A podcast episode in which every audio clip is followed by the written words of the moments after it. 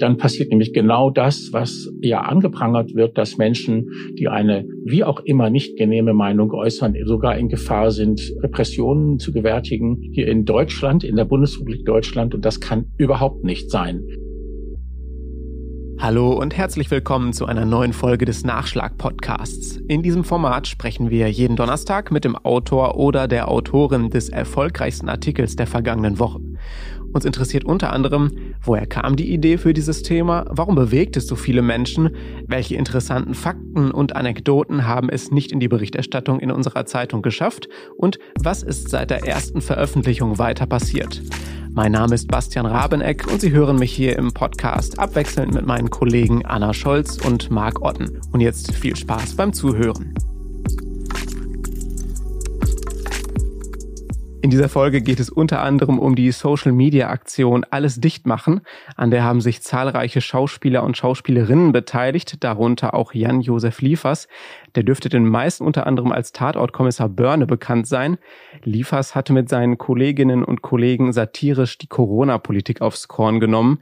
Das schlug zuerst einmal in den sozialen Medien hohe Wellen und wurde letztlich auch in ganz Deutschland, kann man tatsächlich sagen, diskutiert. Unser Autor Stefan Lüdemann hat das Thema unter dem Titel Jan-Josef Liefers entlassen. Forderung ist unfassbar noch einmal aufgegriffen. Und der sitzt jetzt mit mir hier im Podcast-Studio, natürlich unter allen gängigen Corona-Sicherheitsvorkehrungen. Und zusammen wollen wir das Thema noch einmal etwas näher beleuchten. Bevor wir aber richtig einsteigen, Stefan, stell dich doch bitte einmal kurz vor für unsere Hörer. Ja, ich bin Stefan Lüdemann. Seit sehr langen Jahren im Haus äh, N O Z Medien. Ich leite den Themenbereich Kultur und Wissen, bin Kultur, früher sagte man Feuilleton-Redakteur, Kritiker, ähm, neben meinem Beruf auch Honorarprofessor an der Universität Osnabrück im Fachbereich Germanistik.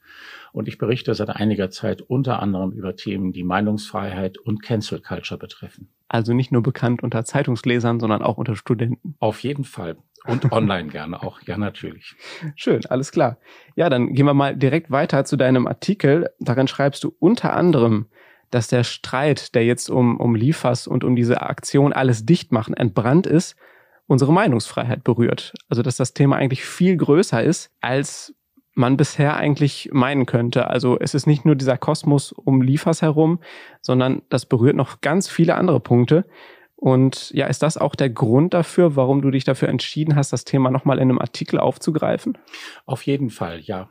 Es geht um sehr viel mehr als um die Frage, ob einige Tatort-Schauspieler ein Video ins Netz gestellt haben. Natürlich hat das eine Öffentlichkeitswirksamkeit deshalb, weil eben eine ganze Reihe der dort vertretenen Schauspielerinnen und Schauspieler über den Tatort bekannt oder prominent sind. Es sind ja mehrere Entwick- äh, Ermittlerteams sozusagen beteiligt. Ähm, aber über diesen Promi-Status hinaus ist ganz wichtig, dass wir an dieser Debatte sehen, äh, dass Meinungsfreiheit selbst als Thema berührt wird. Und zwar über die Frage nach äh, der Alten Frage, was darf Kunst oder Satire? Es ging ja um einen satirischen, äh, milder gesagt ironischen Ansatz, den die Schauspielerinnen und Schauspieler für sich in Anspruch genommen werden. Das heißt, wie groß sind die Toleranzräume für Satire mhm. und ihre Zuspitzung? Ein altes Thema, das immer zur Literatur und zu den Künsten gehört, über sehr lange Zeiten. Dafür gibt es viele Beispiele. In diesem Fall haben wir es aber noch einmal mit einer der heutigen zugespitzten Situation zu tun, weil sich die Kommunikation in den sozialen Netzwerken abspielt mit ihren enormen Geschwindigkeiten, Dynamiken, mit ihrem, man möchte manchmal sagen, Zwang zu einer Vereinseitigung und Vergröberung von Positionen und natürlich zu dem Gesetz, das diese Netzwerke haben, wahrgenommen wird nur, wer laut ist. Und das hat man bei den Reaktionen auf diese Videos gesehen. Einmal ist diese Aktion selbst natürlich von einiger, sagen wir, Lautstärke, mhm. aber dann sind auch die Reaktionen so und so geteilt, sehr laut gewesen. Ich habe ja selbst einen Kommentar zu dieser Aktion geschrieben, der, sagen wir, in der Meinung sehr entschieden ist. Möchtest du darauf noch Bezug nehmen? Das kann ich immer, weil ich diese Aktion für misslungen halte und weiterhalte. Ich habe mir diese Videos wieder und wieder angeschaut. Ja, ich habe ja. sehr bewusst nach Satire und Ironie gesucht, weil ich, ich möchte sagen, qua Profession natürlich auf der Seite der Kunst und ihrer Freiheit stehe. Ja, klar. Ihre ja. Freiheit, sich zu äußern. Aber ich habe das bei diesen Videos nicht für mich gefunden. Also die, den Faktor Satire konntest du da nicht ausmachen? Es ist ist eine Art von Satire, aber ich glaube, wie viele andere auch, dass in den satirischen Anspielungen auf das Leiden und den Tod vieler Menschen in der Corona-Pandemie, das alles spielt sich ja in den Krankenhäusern gerade mhm. ab, dort eine Grenze wirklich überschritten worden ist. Ich halte deshalb die Aktion nicht nur deshalb für misslungen. Ähm, allerdings bin ich auch der Meinung, auch misslungene Satire äh, hat natürlich veröffentlicht zu werden. Wir haben dann wiederum die Toleranz aufzubringen, sie auszuhalten, sie uns anzuschauen. Und natürlich, um das gleich zu sagen, ähm, die Forderung etwa, wie sie dann vom Rundfunkrat, W D R-Rundfunkrat Garrelt Duin erhoben worden ist, sich von Jan-Josef Liefers als Tatort-Schauspieler trennen zu wollen, ist natürlich ein Unding. Das war das äh, eigentlich die schlechteste Reaktion und die unangebrachteste, die man darauf zeigen konnte. Denn wir können auf Meinungsäußerungen, die uns nicht gefallen, nicht mit äh, Berufsverboten reagieren. Das geht überhaupt nicht. Ja, auf diese Forderung des Rundfunkrates würde ich später nochmal kurz zurückkommen. Vorher noch einmal äh, zu deinem Artikel. Der hat ja auch noch einen zweiten ganz aktuellen Bezug, und zwar die Woche der Meinungsfreiheit, die jetzt diesen Montag gestartet ist und bis zum zehnten Mai geht, soweit ich weiß. Die Daten sind mit Bedacht gewählt. Der Beginn ist der Tag der äh, Pressefreiheit. Mhm. Das Enddatum zehnter Mai ist das Datum der Bücherverbrennung äh, im Nationalsozialismus. zehnter Mai neunzehnhundertdreiunddreißig, die Bücherverbrennung in Berlin, ja etwa an der am Standort der Staatsoper.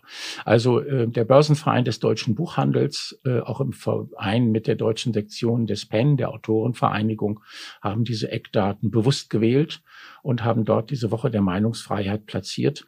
Ähm, ich finde an diesem Format besonders wichtig, dass es nicht nur darum geht, wie es ja auch angebracht ist, von Deutschland aus in die Welt zu schauen und etwa zu beklagen, dass in China oder Russland oder Türkei oder in anderen Ländern, nur die beispielhaft genannt, es mit der Meinungs- und Pressefreiheit, sagen wir höflich, nicht zum Besten steht. Ja. Und Menschen, die sich dort frei äußern, äh, schlimmste Repressionen und Repressalien zu befürchten haben. Ähm, diese Woche muss auch ein Anlass dafür sein, dass wir uns eben in Deutschland nicht selbstzufrieden zurücklehnen und woanders hinschauen, sondern auch ganz bewusst auf die Situation bei uns schauen. Und die Aktion Alles dicht machen oder sagen wir die nachfolgende Debatte hat sicherlich gezeigt, wo die Baustellen sind im großen Diskursgetriebe, wo wir selbst ansetzen sollten. Okay, jetzt hast du ja eben schon angedeutet, dass das aus deiner Sicht, also die Aktion, nicht so viel mit Satire zu tun hat. Inzwischen haben sich ja sogar viele Teilnehmerinnen und Teilnehmer von der Alles dicht machen Aktion wirklich distanziert. Auch öffentlich. Ähm, Jan-Josef Liefers allerdings nicht, soweit ich weiß. Äh, im Gegenteil, der hat in den sozialen Medien und in verschiedenen Talkshows äh, die Aktion und die Message, die dahinter steckt, sogar noch verteidigt.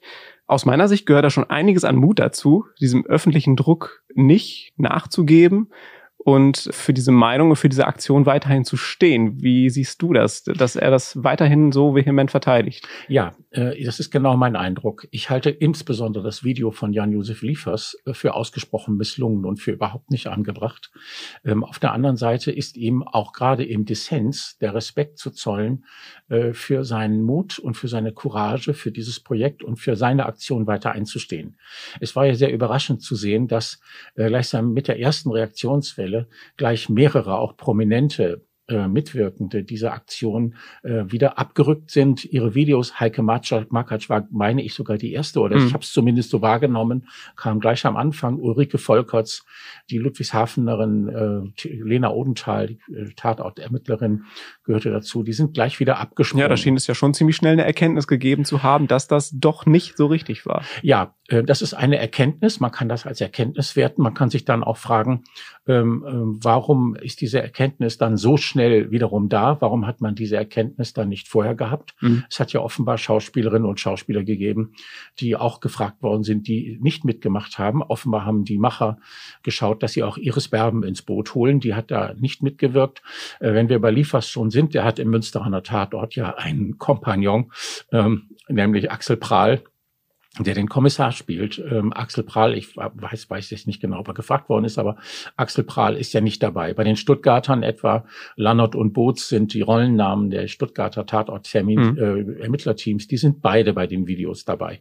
Also ähm, selbst wenn man mit Liefers jetzt nicht d'accord geht, und ich würde überhaupt nicht mit ihm d'accord gehen oder mache das nicht, so muss ich zumindest sagen, ja, er hat die Courage, dabei zu bleiben, es zu verteidigen. Und dann soll man sich mit ihm bitte auch argumentativ und bei allem Dissens vor allem immer respektvoll auseinandersetzen. Also man kann schon so weit gehen zu sagen, wahrscheinlich wurden auch andere Schauspieler und Prominente auf diese Aktion angesprochen, aber haben es von vornherein abgelehnt. Das, ich denke, das kann man soweit vermuten. Das ist, das ist eine ganz starke und naheliegende Vermutung. Bei so vielen, ja. die da mitwirken, ist ja, dürfte ohnehin klar sein, dass eine ganze Reihe gefragt worden sind, die dann abgewunken haben, aus welchen Gründen auch immer.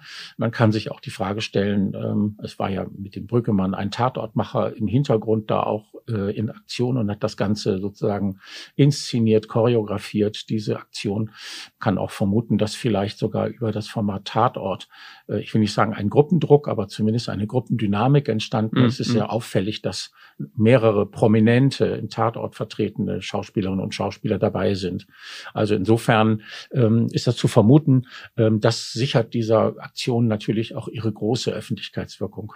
Stichwort Tatort, das ist in diesem Zusammenhang wirklich ziemlich wichtig. Inzwischen geht das Ganze ja schon so weit, dass Tatort-Fans, wenn man sie denn so nennen möchte, in den sozialen Medien dazu aufgerufen haben, die Tatortfolgen mit Liefers zu boykottieren. Und wir haben es ja eben schon kurz angesprochen und sogar der Rundfunkrat forderte die Entlassung von Liefers. Das sind ja schon starke Aussagen. Also was sagt das denn überhaupt über die Meinungsfreiheit und Toleranz in Deutschland aus? Und warum beschäftigt die Aktion offenbar wirklich so viele Menschen? Also diese Aussagen, auf die du jetzt anspielst, ob jetzt von dem W D R-Rundfunkrat Garrelt Duin oder von den Tatort-Fans oder Nicht-Fans, die sich in den sozialen Netzwerken geäußert haben, an diesen Äußerungen ist nur eines gut, dass sie im Negativen sehr eindeutig sind und sehr deutlich. Okay. Das heißt, sie, sie sind ein deutliches Symptom für das, woran es krankt, was ein Problem ist. Was Garrelt Duin gemacht hat, übrigens auch jemand, der dann seine Aussage und seine Forderung umgehend wieder zurückgezogen hat. Also sozusagen, ach, tatsächlich, das wusste ich gar nicht. Garrelt Duin ist dann auch ganz schnell wieder abgerückt, ja. äh, und hat Mea Culpa gerufen, äh, sozusagen in den Raum der sozialen Netzwerke. Auch der nächste Fall, wie bei Frau Makatsch oder anderen, bei dem ich mich zumindest gefragt habe, hätte man sich das nicht ein wenig vorher überlegen können, bevor man dann äh, etwas twittert oder postet. Äh, das hätte man sich vorher überlegen können und im Fall von Duin überlegen müssen. Denn das, was er gemacht hat, geht überhaupt nicht. Dann passiert nämlich genau das, was ja angeprangert wird, dass Menschen, die eine wie auch immer nicht genehme Meinung äußern, sogar in Gefahr sind, äh, Repressionen zu gewärtigen hier in Deutschland, in der Bundesrepublik Deutschland. Und das kann überhaupt nicht sein. Ähm, also das, wo man dann eine Grenze ziehen muss, sind vielleicht nur ganz andere Dinge, wo es um Leib und Leben geht, wo es um Aufruf zum Hass oder zur Gewalt geht oder wo es um, wir haben jetzt wieder leider mit Kinderpornografie zu tun. Es gibt mhm. andere Fälle, wo ja, man sicher genau. sagen kann, das sind moralische Grenzen so deutlich. Da ist natürlich nicht alles unter dem Mantel und den großen Mantel der Meinungsfreiheit erlaubt oder wünschbar, das ist klar. Aber ähm, dieser Mantel ist eben weit und groß und da hat nicht nur vieles Platz, vieles muss Platz haben, denn eine plurale Gesellschaft lebt von der Vielfalt der Standpunkte und von der Konfrontation mit den Standpunkten, die unerwartet sind oder die einem selbst auch nicht gefallen oder gegen den Strich gehen. Und dann ist es ja gerade wichtig, damit zivilisiert umzugehen.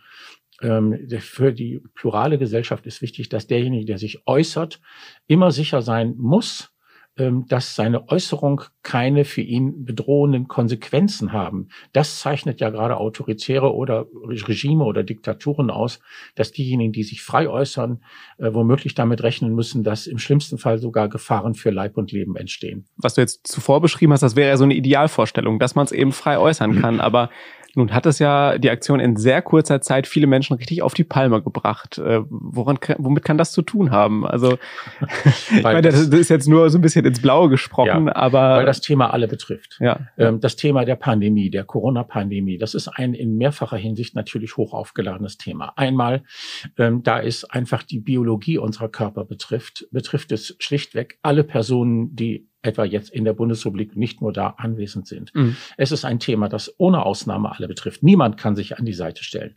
Dann, ähm, es ist ein Thema, das Leib und Leben betrifft. Das heißt also die Existenz des Einzelnen. Wir haben es ja mit einer Krankheit zu tun, die ein gefährliches Roulette darstellt. Es ist je nach Altersgruppe oder Vorerkrankung oder nicht, offenbar nicht äh, sicher, welchen Verlauf das nimmt. Es kann sehr gefährlich werden. Ähm, das heißt, da ist große Vorsicht geboten. Und was natürlich ganz wichtig ist, gerade für uns in Mitteleuropa, in anderen Gegenden der Welt ist das anders. Wir sind seit langer, langer Zeit zum ersten Mal wieder mit einer Pandemie betroffen ja, oder stimmt. davon betroffen. Das heißt, es gibt historische Vorbilder. In der Diskussion ist immer wieder auf die spanische Grippe, also die Zeit des Ersten Weltkrieges, zurückverwiesen worden, um überhaupt ein vergleichbar großes Phänomen wahrnehmen zu können in unserer kollektiven Erinnerung. Das ist jetzt etwas sehr Neues, vor allem für jüngere Menschen. Ich bin der Meinung, soziale Netzwerke tragen auch dazu bei, historisches Tiefenbewusstsein zu verflachen. Eine gefährliche Tendenz und Konsequenz dieser Medien, weil sie natürlich auch äh, sozusagen einen sozialen Puffer nimmt. Wenn man eine Erinnerung hat, dann kann man vergleichen, dann kann man, hat man eine Orientierung. Wenn man sie nicht mehr hat, ist man viel schneller und unmittelbarer sofort betroffen und kann das nicht mehr abpuffern. Und ich glaube, das passiert mit der Corona-Pandemie. Und deshalb haben diese Videos ähm, einmal so sehr getroffen. Sie treffen natürlich auch, weil der Staat in der Bundesrepublik im Verlauf des letzten ungefähr einen Jahres natürlich etwas macht, was es vorher so auch nicht gegeben hat und was natürlich auch sehr empfindlich ist, nämlich die Einschränkung des Gebrauchs von Grundrechten. Und diese Unzufriedenheit darüber, die entlädt sich dann halt auch wirklich stark über die sozialen Medien. Ich glaube, das ja. kann man im Moment immer heftiger wahrnehmen. In Ihrem Artikel findet sich ja ein sehr treffendes Zitat. Ich fand das zumindest sehr interessant von der Schriftstellerin Jagoda Marinic. Ich hoffe, ich habe sie richtig ausgesprochen. Mm. Die sagt, beziehungsweise sie zitieren sie, Wut macht Mark Zuckerberg, also den Chef von Facebook, reich, aber die Welt nicht besser. Das fand ich äh, unheimlich stark. Außerdem sagt sie, dass Hasswellen aus dem Netz schon längst den öffentlichen Raum beeinträchtigen. Ja. Das haben wir ja eben auch schon ja. ähm, diskutiert. Ja. Was ist da weiter dran? Ja, ich glaube, zunächst einmal äh, muss man äh, schauen, was ist der öffentliche Raum? Ähm, die sozialen Netzwerke stehen ja nicht neben dem öffentlichen Raum. Äh, dass man jetzt etwa sagt, das ist eine Sache im Netz und der öffentliche Raum ist etwa das, was wir draußen an Straßenplätzen wahrnehmen, wo wir sozusagen physisch hingehen. Die sozialen Netzwerke sind ja öffentlich. öffentlicher Raum. Mhm. Äh, da bewegen wir uns, auch wenn wir das Haus oder die Wohnung nicht verlassen. Da sind wir auch äh, auf einer Piazza, auf einer Agora, sozusagen antik gesprochen, unterwegs oder präsent und äußern uns dort. Und jetzt, wo so wenig Leute das Haus verlassen können oder dürfen, ja. ist das eben die, die Öffentlichkeit so oder die es. neue Öffentlichkeit. So ist es. Das sagt ja. auch äh, Esra Kütschik in einem Interview von der Allianz Kulturstiftung, das ich mit ihr geführt hatte, zum gleichen Thema. Es fehlen, und das macht diese Reaktionen auch umso heftiger und unkalkulierbarer, es fehlen gerade in den Lockdown-Situationen der Pandemie die öffentlichen Orte. Es fehlen die Orte und die Gelegenheiten, bei denen Menschen sich physisch treffen können und sich physisch äh, dann auch äh, diskursiv auseinandersetzen können. Äh, sich in die Augen zu schauen, kopräsent zu sein, verändert natürlich Kommunikation. Ähm, es hemmt äh, manche Aggression. Man überlegt noch einmal genauer, was man sagt. Man hat, weil der andere kopräsent ist, mehr die Erwartung, der gleichen Person schaue ich morgen auch wieder in die Augen. Will ich jetzt wirklich einen Hate Speech anfangen oder nicht? Im Netz sozusagen rufe ich in ein vermeintliches Nirgendwo. Es ist ja nur ein vermeintliches, weil natürlich die anderen auch dort sind und den ganzen Tag dabei sind oder viele, das zu rezipieren. Ja, die Beleidigung, die ich jetzt in, mein, in meine Tastatur hacke und äh, ins, in die Social-Media-Welt rauspuste, die würde ich ja behaupte ich ja, oder würden die meisten Menschen sicherlich nicht eins zu eins, wenn sie einer anderen Person ja. gegenüberstehen, dem ja. anderen ins Gesicht sagen. Ja, ich habe das ja nach meinem Kommentar zu Jan-Josef Liefers auch erfahren dürfen. Drei, vier Tage lang wurde ich ähm, vor allem per Mail einfach beschimpft. Über den Artikel, über den wir ja, jetzt gerade reden. Also nicht über den Artikel, sondern über meinen Kommentar zu ihm. Ja, es ja. war nochmal ein anderer Text, ähm, aber jetzt auch in einem direkten zeitlichen Zusammenhang miteinander. Ähm, als Journalist habe ich mir natürlich auch gesagt, dieses Thema sollte man weiterdrehen. Das ist ein Thema, das definitiv beschäftigen ja. wird. Das ist nicht nur eine momentane Nachricht. Ähm, also das erreicht einen auch. Und es ist in der Tat in den letzten Jahren ja auch zu beobachten, dass der Ton einfach nicht nur rauer, sondern oft einfach verroht wird. Er ist brutal. Man merkt es auch an den ungeschlachten sprachlichen Mitteln, an der Syntax, ähm, am Wortschatz. Ähm, da fallen einfach auch sprachlich Formeln einer noch grundsätzlichen oder Resthöflichkeit.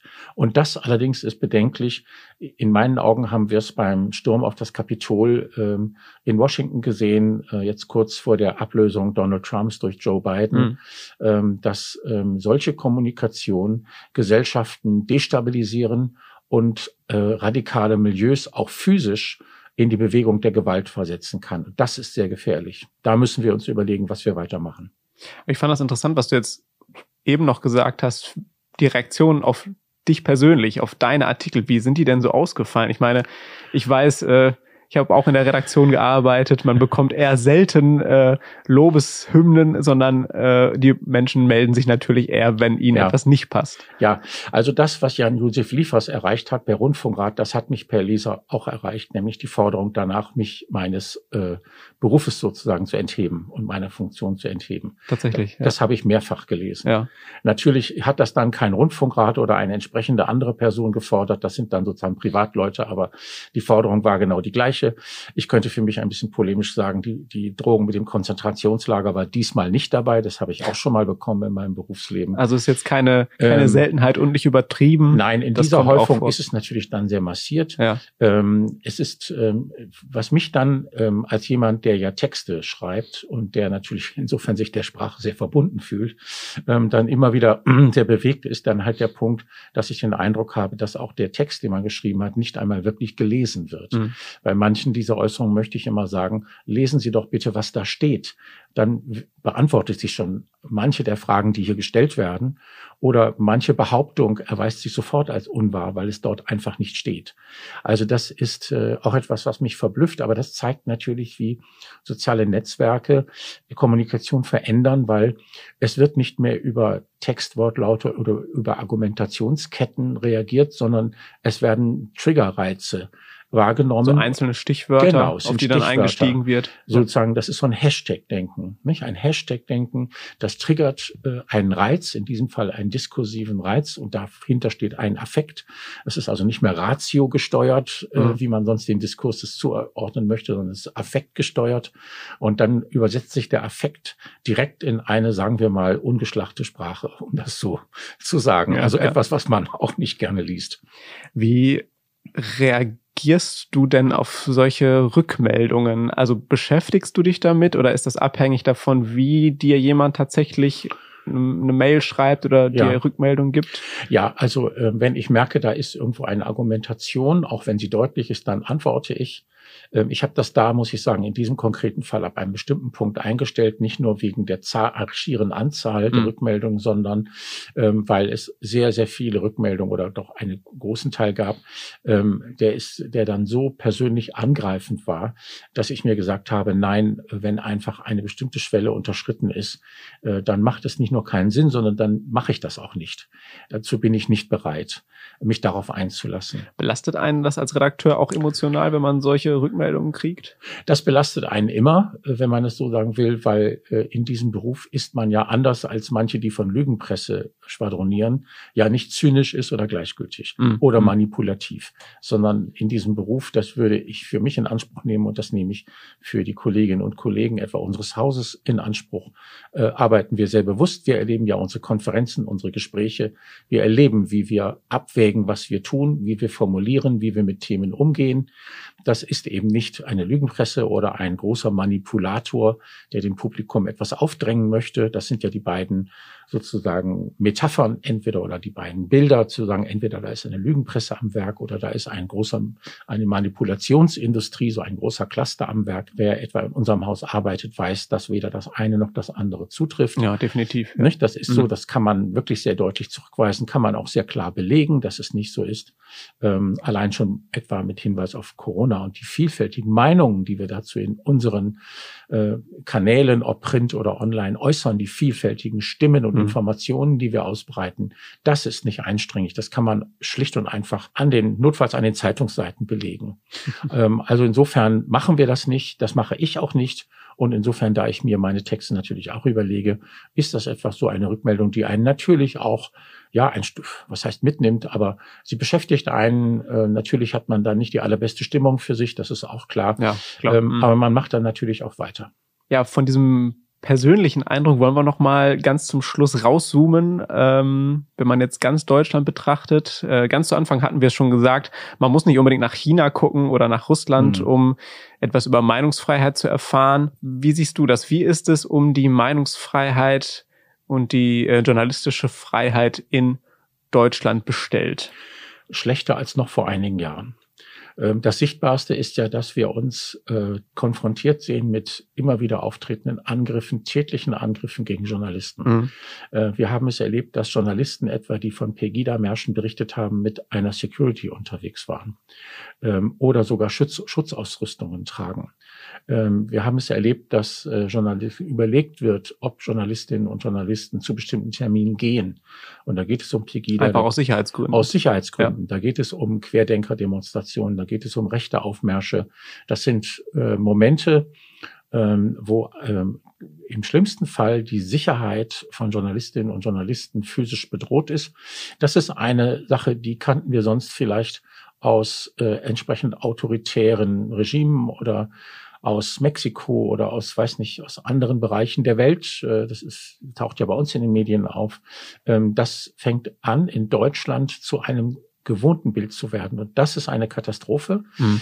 Äh, Im Ranking der Reporter ohne Grenzen ist Deutschland schon jetzt gerade aktuell um einige Plätze nach hinten gefallen. Da gibt in, es jetzt gerade eine ganz aktuelle neue ja, Aufteilung. Ja, ja, es ist um mehrere Plätze sozusagen nach hinten äh, gerutscht im Ranking der Pressefreiheit auf der Welt. Äh, schon das ist ein Zustand, der uns nicht nur nicht gefallen kann, sondern der für uns unhinnehmbar sein müsste. Ähm, das ist genau ein Punkt. Ähm, es ist überhaupt diese Stimmung der, ähm, der Bedrohung, des Angehens von Menschen. Ähm, das betrifft ja auch Politikerinnen und Politiker. Das betrifft äh, alle, die im Bereich Polizei, Rettungskräfte, Sanitäter beschäftigt sind, seit Jahren leider schon. Äh, das hat etwas zu tun mit äh, einer völlig fallenden Respektbarriere, also einfach ein grundsätzlicher Respekt vor anderen. Ein, das tut man nicht. Mhm. Das wäre wieder hilfreich. Natürlich ist auch der Punkt, und das sagen ja Menschen aus sehr unterschiedlichen Meinungsspektren, dass sie sich nicht trauen von der einen oder anderen Seite.